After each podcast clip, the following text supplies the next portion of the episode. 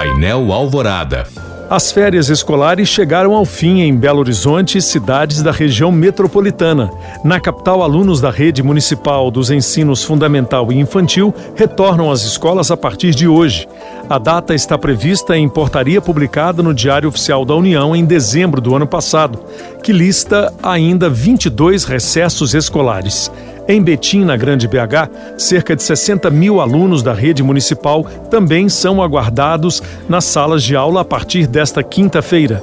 Já em Contagem e em Ribeirão das Neves, o ano letivo tem início marcado para a próxima segunda-feira, dia 6 de fevereiro.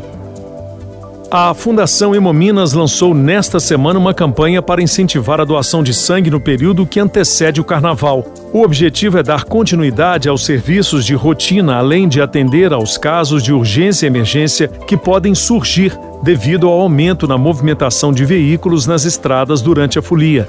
Por isso, Hemominas pede aos blocos e escolas de samba que gravem vídeos incentivando a população a doar sangue antes de cair na folia. O vídeo será divulgado nas redes sociais da Fundação como post colaborativo. Para fazer a doação é necessário ter entre 16 e 69 anos, pesar mais de 50 quilos e estar em boas condições de saúde. Mais informações no site hemominas.mg.gov.br.